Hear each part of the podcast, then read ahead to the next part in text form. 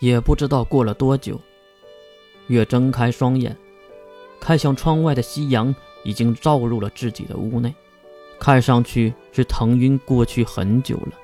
至于那地面上的蝴蝶，也是失去了生命力，变成了金属的饰品，吊在那厚厚的地毯之上。月捡起蝴蝶，放在桌面上，揉了揉自己还有点鱼痛的脑袋。失灵的能力。反噬好强啊！怪不得哥哥没有药呢。这时，月的房门被敲响，请进。门被推开，竟然是夏树城主。他穿着和那天差不多的衣服。抱歉呐，让你一个人待了这么久，很无聊吧？月看了一眼桌面上的蝴蝶，没。我能进屋坐坐吗？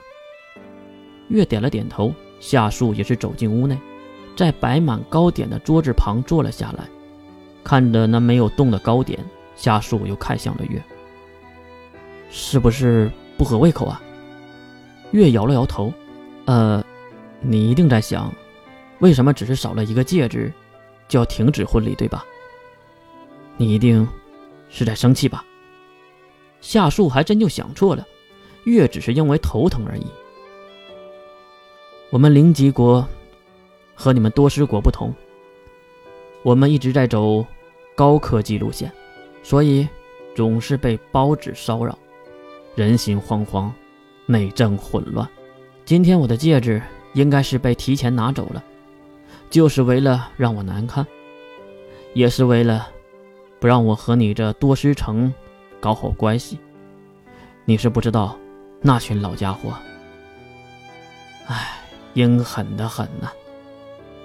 越听得似懂非懂，但是也懒得去想，和他又有什么关系呢？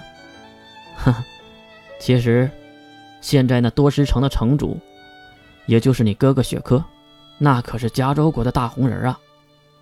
所有人都在巴结他，我当然也不例外。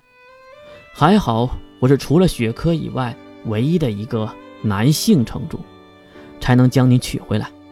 哈哈，当然，这是没有想到的事儿。总是不能让我如愿以偿啊！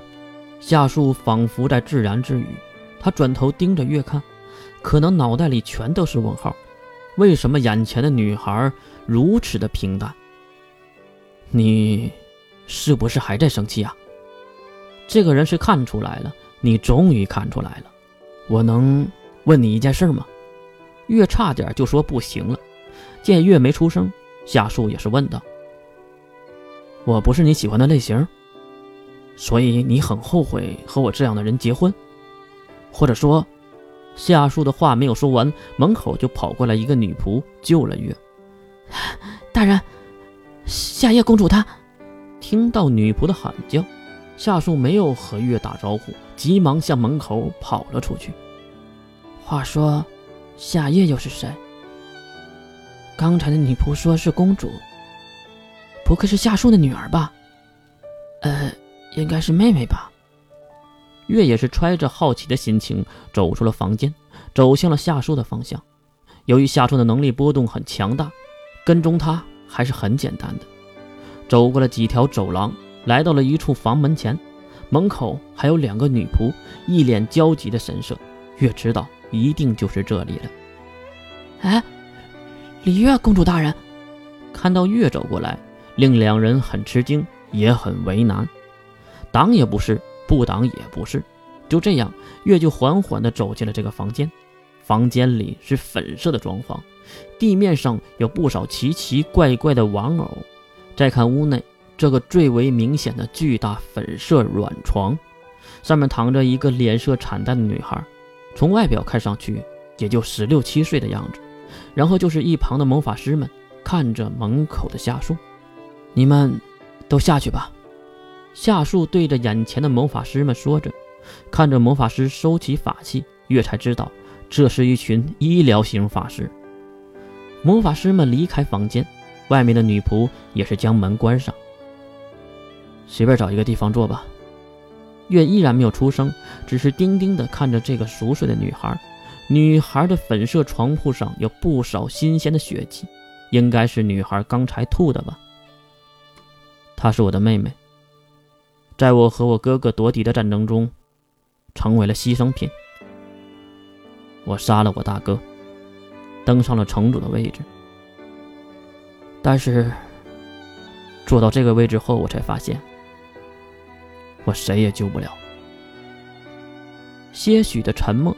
夏树继续说道：“不瞒您说，戒指是我藏起来的。